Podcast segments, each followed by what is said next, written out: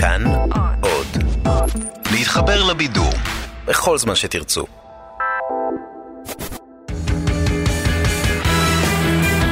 פעם בשבוע, עם תום אהרון, המונולוג המרכזי. הנושא המרכזי שלנו הערב הוא הקרן הקיימת לישראל.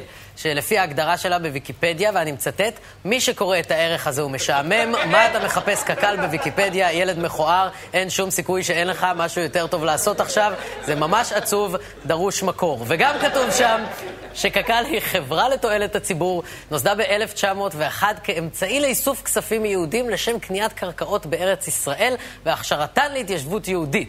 אבל מאז 1901 עבר המון זמן, ועכשיו קק"ל הפכה לגוף שהביא לנו את זה.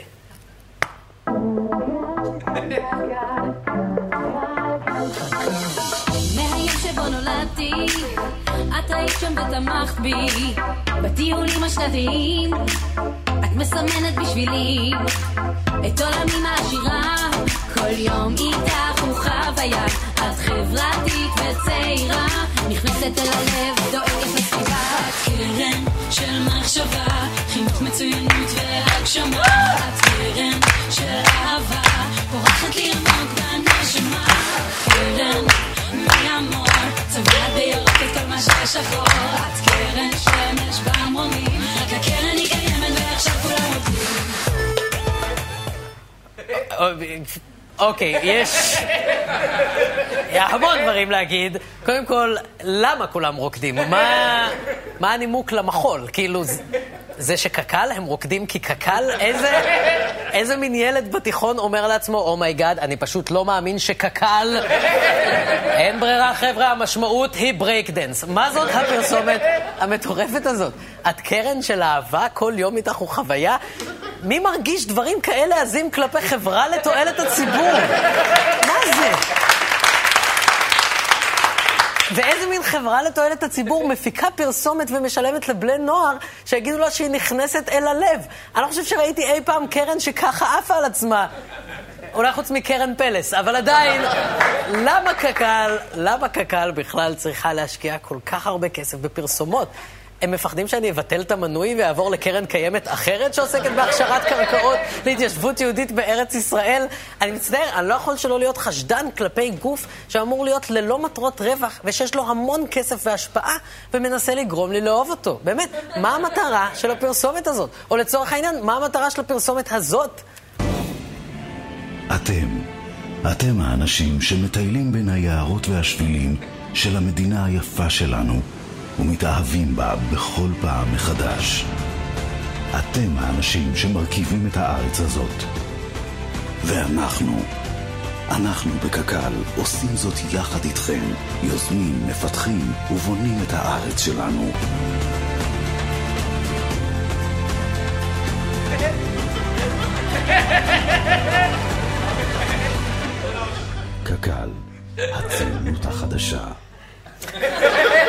כן, אה, מי שמרכיבים את הארץ הזאת, אם שאלתם עצמכם, זה אשכנזים בגובה 100 מטר. בכל מקום. אתה הולך במדינה, אתה רואה אשכנזים מגיעים עד השמיים. אגב, ככה אני הרגשתי כל התיכון ברעננה. אני לא יודע... באמת. לא יודע אם זו פרסומת לקק"ל או ל-KKK, אבל זה לא משנה. השאלה היא, למה לקק"ל כל כך חשוב לצרוב לנו בתודעה את זה שהם קרן של אהבה שפורחת עמוק בנשמה? הרי קק"ל מחזיקה ב-13% מקרקעות המדינה, ואת הכסף שהיא עושה על הנדלן הפסיכי הזה, היא משקיעה ביערות ובתשתיות, ובציפור הזאת שנמצאת בכל מקום, ו... בכל צבע אחר, היא הייתה נראית בול כמו סמל של מדינה טוטליטרית, זה פשוט נטו עניין של צבע. תראו, תראו, פחד אלוהים, פחד אלוהים. פחד אלוהים. אני ליער הזה לא נכנס. אבל קק"ל משקיעה כסף והעיירות צומחים והכל בסדר. אז מה היא רוצה מאיתנו? ממה היא מנסה להסיח את דעתנו עם כל הפרסומות האלה? בקרן אה, קיימת לישראל סירבו לדרישת אה, משרד האוצר להעביר בכל שנה 400 מיליון שקלים לקופת המדינה בנימוק שלא ברור אם הסכום הדרוש אכן יגיע לקופתה. כן, הנתונים שמגיעים אלינו לא משאירים מקום לספק שקק"ל ממשיכה לגלגל המון כסף. 2 מיליארד ו-720 מיליון שקלים נכנסו לקופתה רק ב-2017 כתוצאה ממכירת קרקעות, סכום שמעמיד בספק את התחזית המיתממת הזו, שלפיה לא ברור האם היא תוכל או לא תוכל להזרים כספים לטובת התקציב. על פי נתונים שנאספו במנהל מקרקעי ישראל, הרווחים שנצברו בגוף הזה קק"ל פשוט הכפילו את עצמם לעומת הנתון המקביל בכל אחת מהשנתיים האחרונות, ואילו עברו מתוכם שני שלישים לאוצר המדינה, כפי שדרש השר כחלון, הציבור יכול היה לקבל בעבור השנה המוצלחת הזו מיליארד ושמונה מאות מיליון שקלים לצורכי הכלכלה והחברה. הנה, הנה, עוד פעם התקשורת המבאסת. אז סבבה, לא קיבלנו מיליארד שמונה מאות מיליון שקל בשנה, אבל כן קיבלנו רקדנים באולפן עם חציר. לפחות מיליארד חציר. מיליארד שמונה מאות מיליון חציר, לדעתי, בספירה ככה עם העין. סליחה שנייה, מה זה הבית זונות הזה? למה קק"ל לא משלמים מיסים? כי הם שותלים עצים? אתם יודעים כמה עצי גת אבא שלי שתל בחיים שלו? אז מה? אז הוא לא שילם מיסים? לא, אבל מסיבות אחרות של קמצנות. זה לא שייך. הנקודה היא...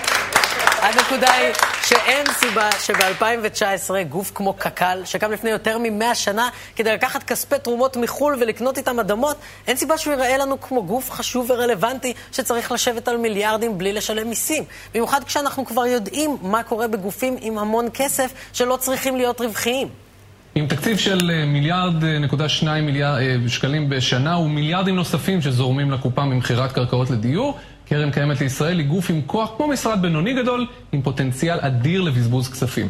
בשנת 2016 שוכרת קק"ל חברה חיצונית כדי שתייעץ לה בנושא כוח האדם. מצאנו בחברה הזאת סוג של ברדק. כשבודקים את כוח האדם בקק"ל, אנחנו רואים שהוא פחות יצרני בכמות שהיא חריגה ביחס לכל ארגון אחר שאנחנו מכירים.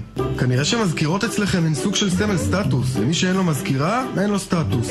הכמות של המזכירות כאן היא חריגה בכל קנה מידה ביחס לכל ארגון אחר שאנחנו מכירים. יש לכם גם בעיה רצינית של ריבוי מנהלים. במטות יש המון מנהלים. בגדול, לכל שני עובדים יש מנהל. טוב מאוד. טוב מאוד שיפקחו על העובדים שלא יטרידו את כל המזכירות שמסתובבות שם.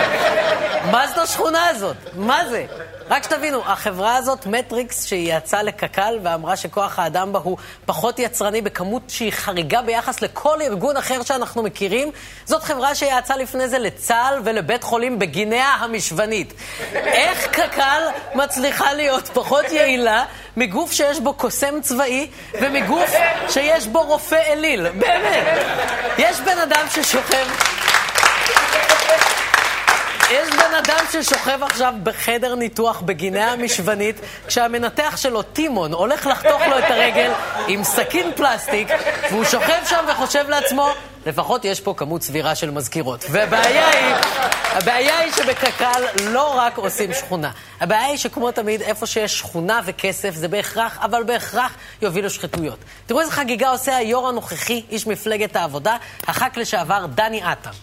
מאז דני עטר נכנס לקק"ל, דווח בעיתונות הכלכלית על עוד ועוד אנשי מפלגת העבודה ומכרים מהבית, מהגלבוע, שהחלו לעבוד בארגון. כך כל ארבעת היועצים שלו, ראש המטה הפוליטי לשעבר, היועצות מהכנסת, קבלני קולות וחברי מפלגה מהמחנה שלו. בכל שבוע מתמלאים בתי הכנסת בעשרות עלוני שבת. קק"ל מעולם לא תמכה באף אחד מהם.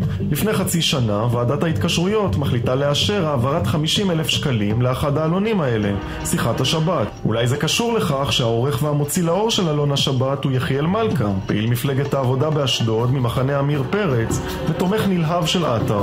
מכון אבשלום לידיעת הארץ קיים שנים רבות, אבל מעולם לא קיבל אגורה מקק"ל. זמן קצר לאחר שעטר נבחר, הוועדה החליטה לתמוך, גם כן, ב-50 אלף שקלים. יו"ר המכון הוא משה סמיה, יו"ר מרחב נתניה בהסתדרות, בסיעה של ניסנקורן, ובעיקר פעיל בולט של מפלגת העבודה ותומך נלהב של דני עטר. טוב, אסור שדוקטור טימון ישמע על זה. אסור, זה יגמור אותו. מה זה? כמה תומכים נלהבים יש לדני עטר? איך אפשר להיות תומך נלהב של הבן אדם הזה, ושזה לא יהפוך אותך אוטומטית לחשוד בשחיתות? מה זה, אם אני עושה לו לייק, אני מצפה שיכניסו אותי לכלא. עכשיו, רק על הלייק. אפילו מבקר המדינה אמר שבארגון הזה יש ליקויים חמורים ויסודיים באיך שהוא מתנהל. והדבר המדהים הוא שכשדני עטר נבחר להיות יו"ר קק"ל ב-2015, הוא רץ על הטיקט של מי שינקה את קק"ל משחיתות. ולא רק שהוא לא עשה את זה, אלא אפילו בתהליך של מינוי מבקר פנימי, הוא הצליח להכניס שחיתות. ב-19 באוקטובר 2015 נבחר חבר הכנסת דני עטר לעמוד בראש קרן קיימת לישראל. הוא מבטיח לנקות את הארגון מהשחיתות שאפיינה אותו לכאורה. בין היתר, למנות מבקר פנים. לא חולפים שלושה ימים, וחברו של עטר מהצבא, יורם שבירו, שמעוניין בתפקיד, משגר למנכ"ל דאז מאיר שפיגלר את ההודעה הזאת. לאור ההצהרות של היו"ר הנכנס בנושא הביקורת הפנימית, ולאור היכרותי את היו"ר הנכנס דני עטר, שרתנו יחד בגולני, אולי אפשר לקדם את הנושא. שבירו לא עומד בתנאי המכרז שפורסם. אין לו תואר בתחומי ההשכלה הנדרשים, ובשנים האחרונות לא עסק בביקורת פנים. בנובמבר 2016 מתפרסם מכרז חדש. בסעיף ההשכלה נוספת עוד אפשרות אחת, תואר ראשון במדעי החברה.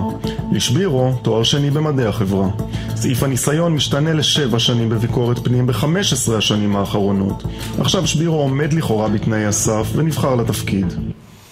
הוא תפר מכרז לתפקיד המבקר. זה מטורף. זה כמו שביבי ימנה לתפקיד מבקר המדינה את תיק 2000. זה בערך הדבר. זה כמו שהוא יגיד עכשיו, תגידו שלום ליועץ המשפטי הבא, סיגר שקיבלתי ממילצ'ן, מתנה. מה זה? מה זה?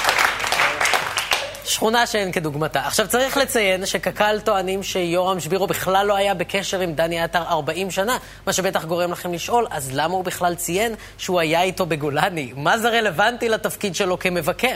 אבל זה כי כנראה לא קראתם את הדוח שלו מ-2018 בנושא התייעלות כלכלית, שם הוא כתב שחור על גבי לבן, לאחר שבחנתי את הממצאים אין לי מנוס מלהסיק כי המש"קיתה שיש לה אופנוע וכשהיא עולה עליו רואים לה את המנוע. ככה שזה שהוא היה בגולני זה סופר רלוונטי. אבל מה שאני לא מבין זה איך יכול להיות שיש גוף שקיים יותר מ-100 שנה, שווה מיליארדים, מחזיק ב-13% מקרקעות המדינה, לא מחויב להעביר שקל לקופת המדינה, מסדר ג'ובים, תופר מכרזים, מעביר כספים למקורבים, פועל בלי שום ביקורת פנימית אמיתית, ואנחנו פשוט נותנים לזה להתקיים. זה לא ברור. כאילו, ברור שאני כן מבין, זאת ישראל. שר התקשורת שלנו טוען שהוא מקבל הצעות מממשלות אחרות, וכולנו סבבה עם זה. כולנו כזה, אה, איוב והשטויות שלו. אבל במקרה של קק"ל, יכול להיות שהסיבה שבמערכת הפוליטית קק"ל נמצאת יחסית בקונסנזוס, קשורה לכסף שהיא מעבירה למפלגות לאורך כל הקשת הפוליטית.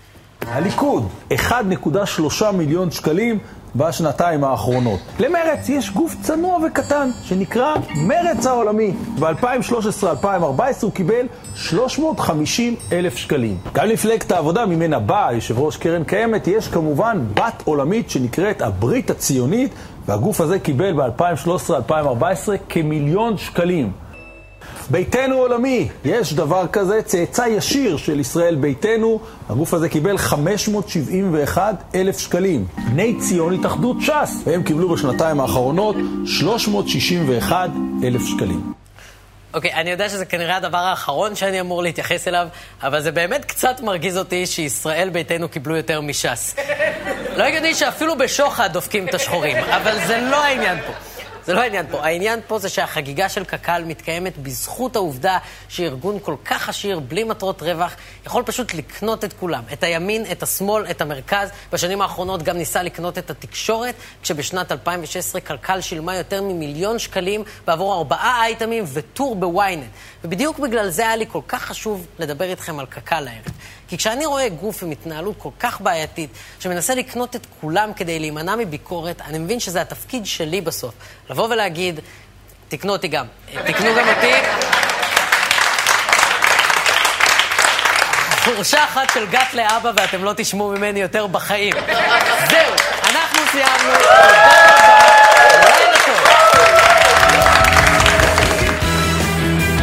פעם בשבוע, עם תום אהרון. כל חמישי ב-10 בלילה, בכאן 11 בטלוויזיה.